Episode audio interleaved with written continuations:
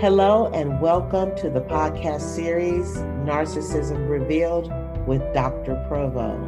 Greetings to all of my listeners, not only around the U.S., but around the globe. With that said, let's tune in to the next episode and welcome our special guest. Today's podcast is entitled Me and My Narcissistic Pastor Mother we wanted to emphasize that this particular narcissistic mother is also a pastor.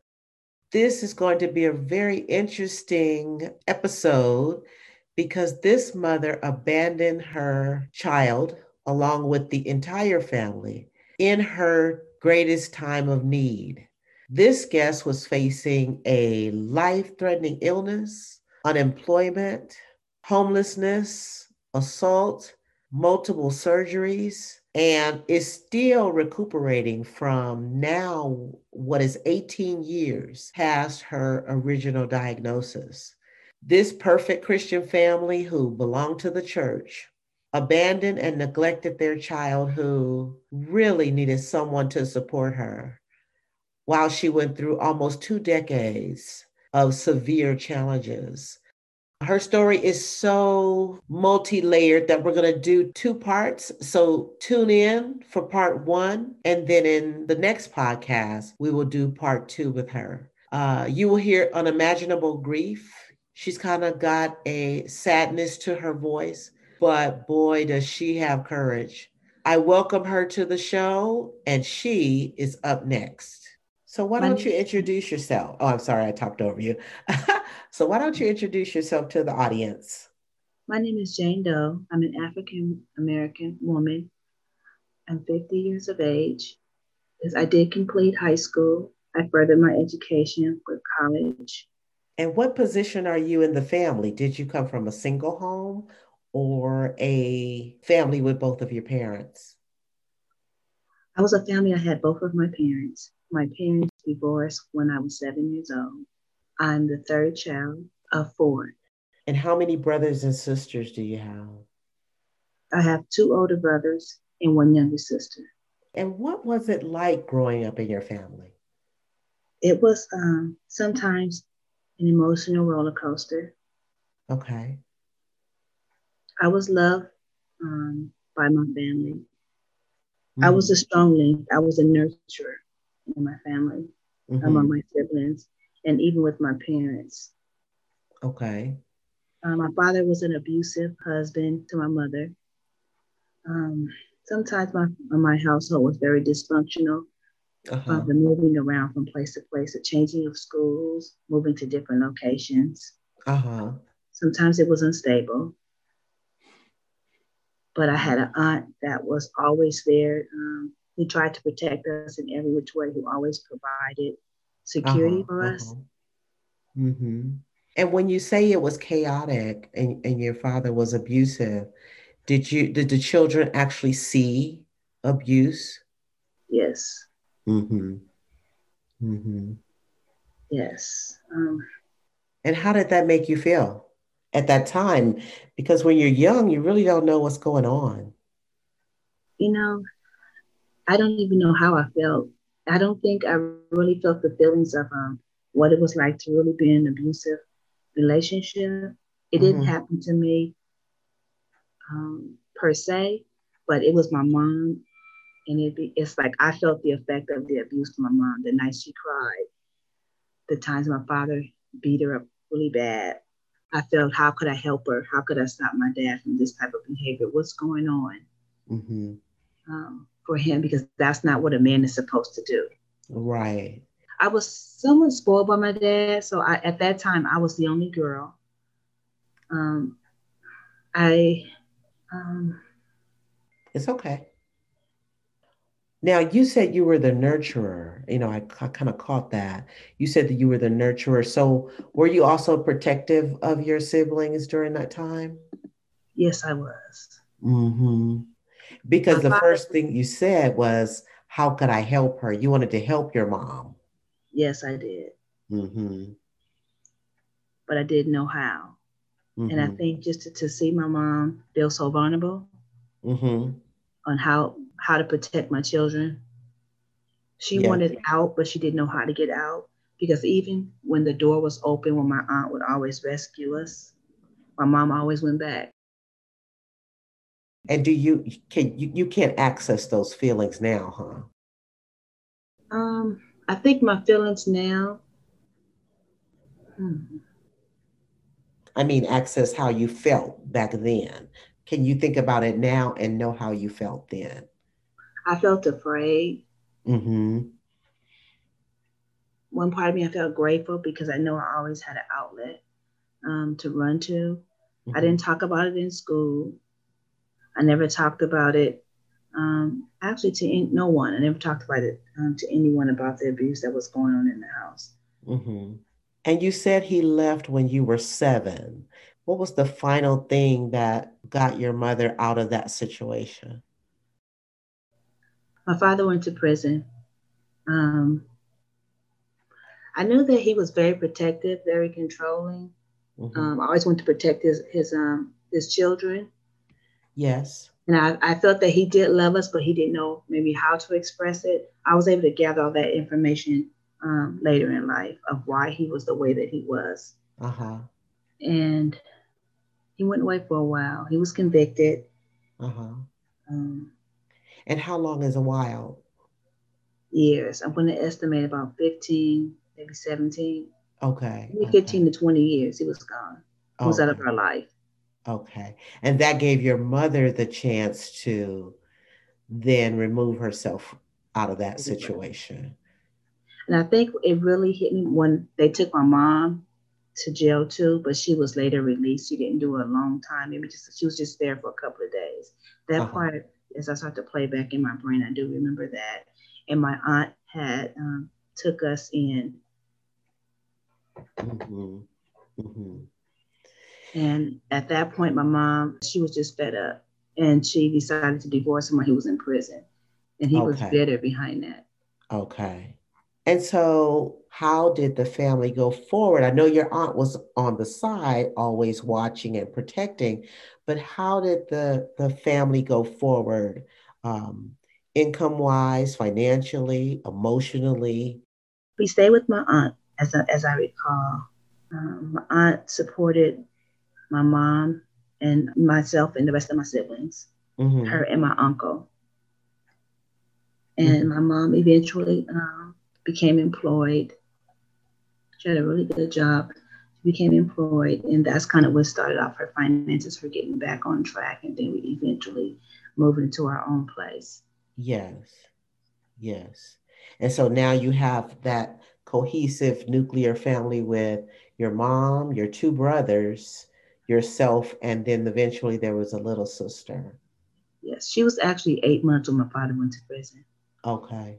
And so, what was the turning point? Because I know that you kind of became the outcast of the family.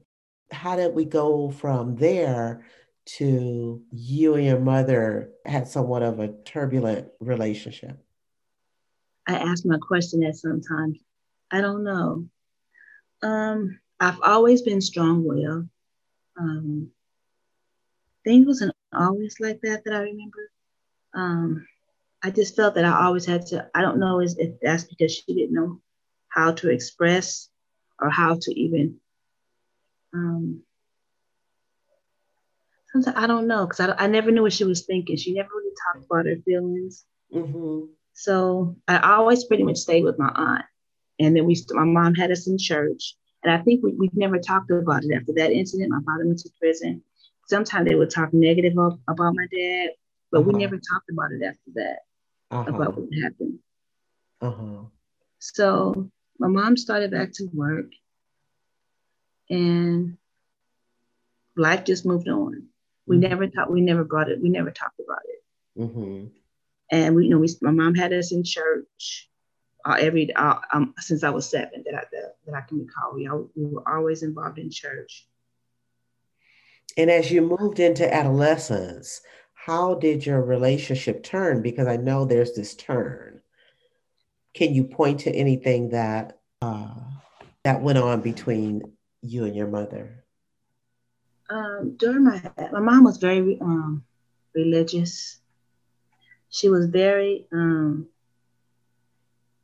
I want to say things really changed when I became an adult. I don't know where, okay, at what time and what part um, that transition really. I don't know if she always felt that way about me. Mm-hmm. I still, I, to this day, I can still never put my finger on it. Or okay. why she, I feel why she treats me different among everyone else. T- tell us how she treats you that's so different from the others. Hmm. You want to pause? Yes, I do. It's just so much. Whew.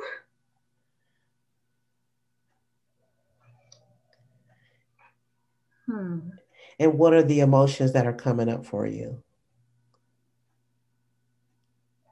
Um, I guess I just never really felt their support in anything, really. Uh huh. So, would you say it started in your 20s? I'll say my 20s. Mm-hmm. And give it give give me an example of what you needed and what you didn't get. And see, there's someone out there suffering the same thing. So as you struggle through it, it's okay because they're struggling through the same thing. And so it, it really is okay. And maybe someone can identify with what you have gone through. So maybe give me an example of what you needed in your early 20s that for which she wasn't there. Um, you know, I think the only thing I guess she never really talked too much about growing up. I felt sometimes that it was always maybe I probably felt it later than that. Um, you know how you always say you need your parents no matter what. Your parents are supposed to be there for you no matter what. And everybody who was in my circle, I, their parents were always available for them. Uh-huh. Um, but okay, okay, let me see. Let me take, try to take it back here. Um, you know, to be honest, I really don't know how she should have supported me. Um, now that I think about it, as time as time went on, mm-hmm. I don't even know what I was looking for at that time. Mm-hmm. I think more so I started looking for a mother's love, support, comfort, I have you, family unity, maybe in my early 30s. Mm-hmm. So you can't. Because I always wanted to be so indie. I, I, basically I was always very independent growing up. Mm-hmm. Um, being the caretaker while my mom was at work, single mom raising four um, kids, you know, cooking, cleaning, taking care of everybody in the house. Sometimes even my mom. Mm-hmm. So I think I didn't really experience the um, the turn until maybe I was in my early 30s. Now that I'm starting to play it back, mm-hmm. I don't even know what I was supposed to really expect from her. Just what she did provide for us, make sure that we had make sure that we had a way made a way, because she was so overbearing with, you know, we grew up in a um, we grew up in a um, era like my mom we were Pentecostal. We couldn't wear pants. She was always worried about how other people felt about her kids.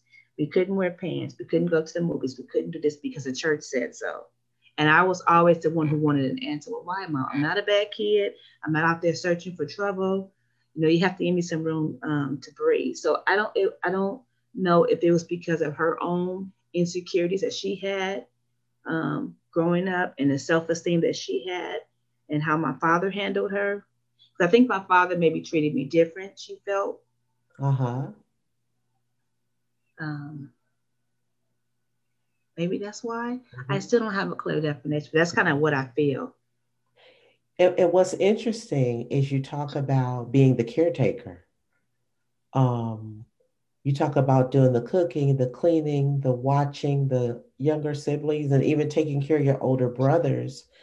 Um, so I wonder, do you see that in sometimes you were in her role? Mm-hmm. And so you were doing all the caretaking and really not receiving the support of, of, of a mother. Does that sound likely?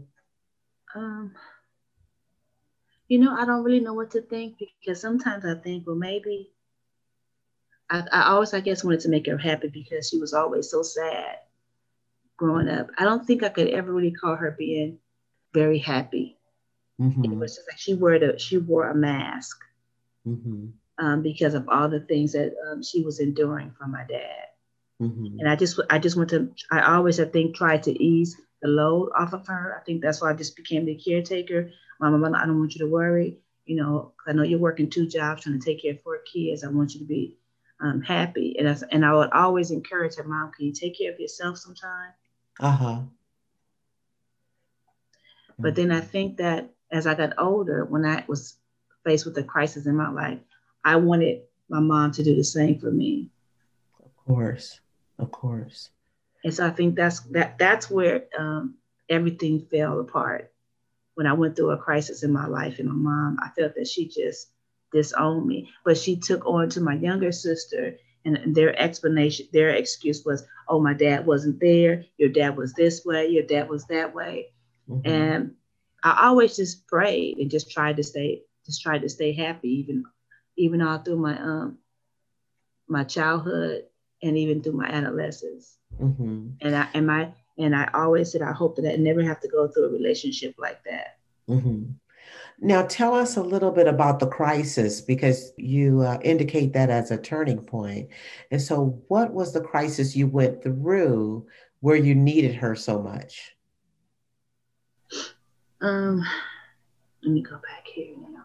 Okay, when I was um 33, 33, I was 33. Um, I was in a relationship and we were engaged to be married. And um, at the age of 33, um, I was I was um, diagnosed with HIV from my partner. Mm-hmm. And at first I didn't I didn't talk about it. I was already working in the social service field. So some things I, I would always say I want to I would want to understand what it was like to be an abused victim. I was never I've never been an abused a victim, what it was like to feel in other people's shoes. And so when I told my mom, it was like she looked at me as like if I was dirty. And I later on said, Mom, we all get hit with something that we don't ask for sometimes things just happen, but it doesn't mean that you mishandle me even more. And everything was um, because the church, she stood behind what how she felt about the church. Yes. And how other people would feel. And um, I got better. And then right in that 2000, 2003 is when I was diagnosed with HIV. And then two years later, my world really took a turn. That was one hit in 2003 when I was diagnosed with HIV. Yes. Um, I was able to, to make it through that transition um, by putting my own self in through therapy and reaching out, and I was able to pass that. And then in 2005, I um, sustained um, another turning point with my health due to a, a injury that I occurred. Mm-hmm. And my mom could never understand. It's like, oh, Tamika, you you got it. Everything was like, oh, pray. Um, God, um, God got you. He'll take care of you. I said, Mom, this is the real world. Sometimes I could never understand why they never grabbed me. I just felt that she was always pushing me off on other people, other people's parents to take care of me. I said, Mom, they have their own problems. I'm your daughter. And I, I felt abandoned from her when, when I needed her the most. Yeah. And and with my daughter, because I do have um, a daughter, she's 31 now. And when she was going through some trying times in her life, I felt that my mom didn't really, really support me as I felt that she should have. Mm-hmm. That when my it was like my daughter was turned against me. You know, she had a baby at 16.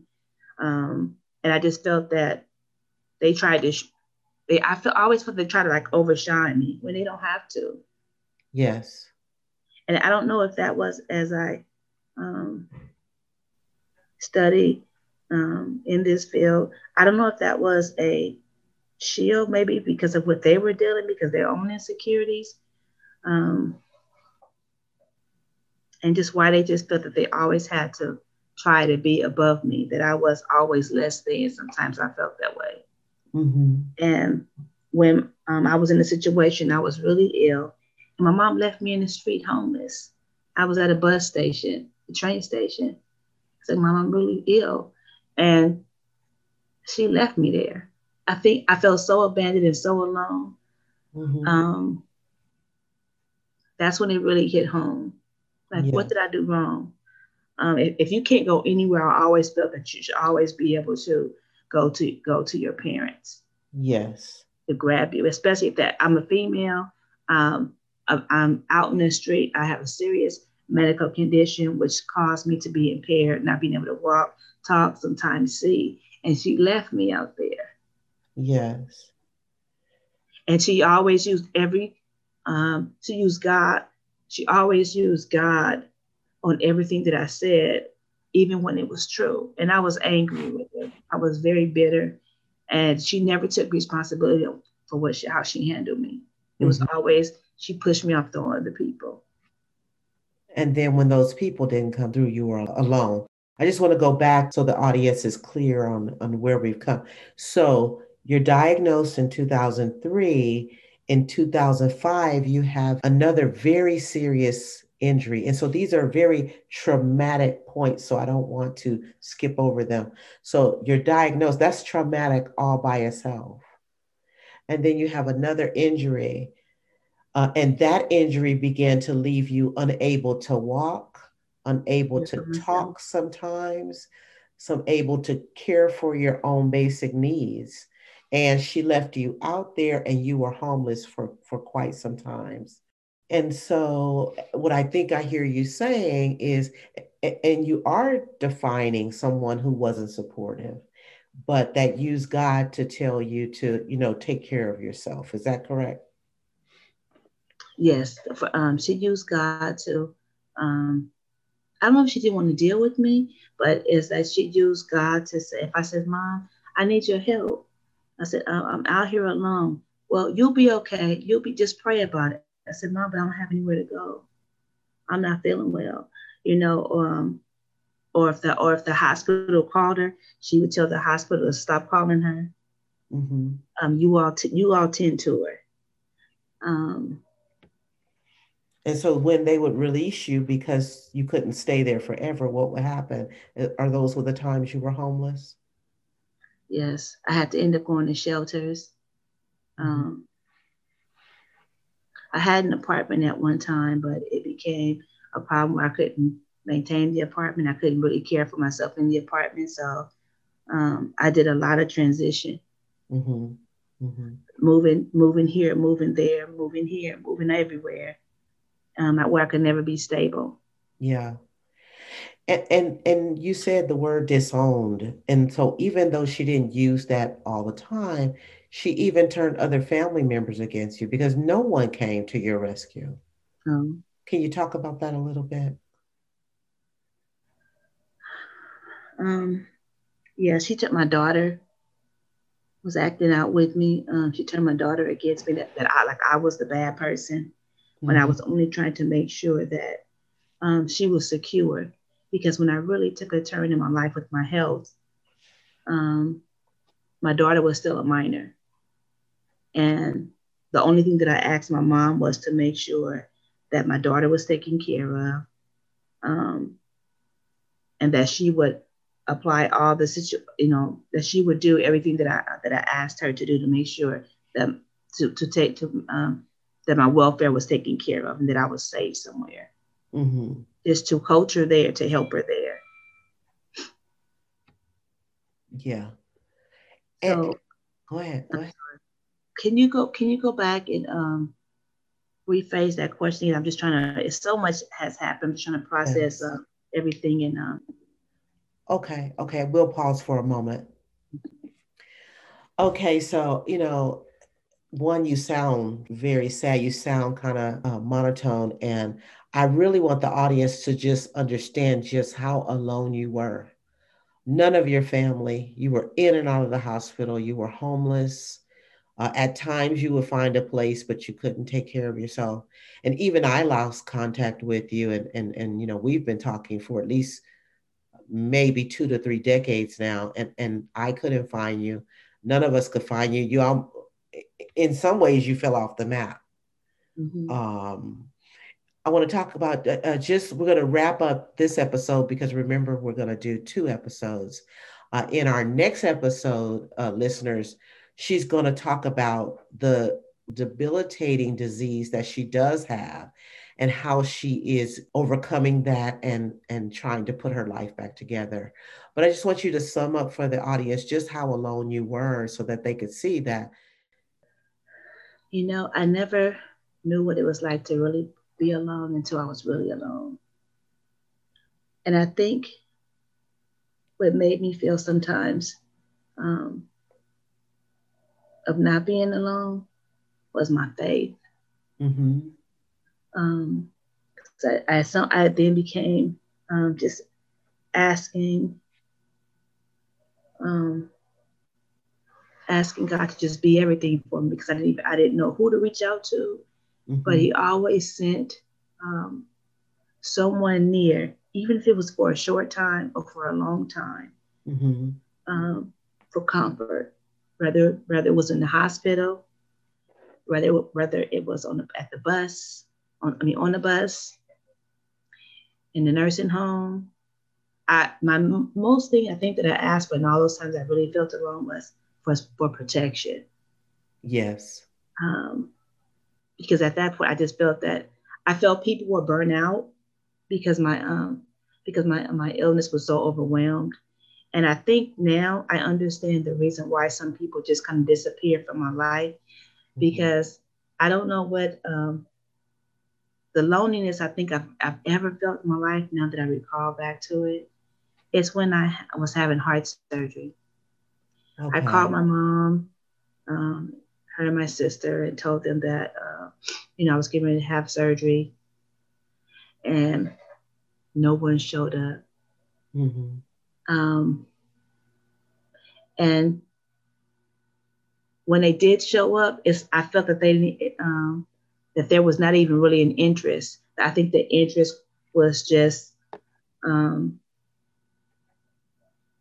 I don't really know what the interest was. I didn't feel that it was sincere. Mm-hmm. And I had to go back and have another surgery the same day. No one cared to either try to find out um, was to make it what was my transition home. Did I have food? Um, that I'm by myself. No one, it's like no one even cared. Yeah. It was just like it, I, I, didn't even, I just felt I didn't even exist. Yeah. And, and what I really want to, the, the audience to take away from this, and I want to make sure they heard you. This guest was in a convalescent home in her 30s, all alone, because they had nowhere to release her to when she would leave the hospital. She was calling home, she was calling relatives, and no one, no one came to her help. And so to be in a, and what did you call it? I said convalescent home, but you said something else. They um they were nursing homes. Nursing homes. And so I want to wrap up here. I hope the listeners stick around because we are going to disclose her debilitating disease. She's somewhat become an expert on this disease. Many people may be suffering and don't know that they have it. But we're going to wrap up here. And I just want to thank you for revealing your story. And we will continue in part two. Thank you for having me. Thank you all for listening. And for more information about narcissism, you can follow me on LinkedIn or Instagram. Until the next episode, stay safe and healthy. Bye bye.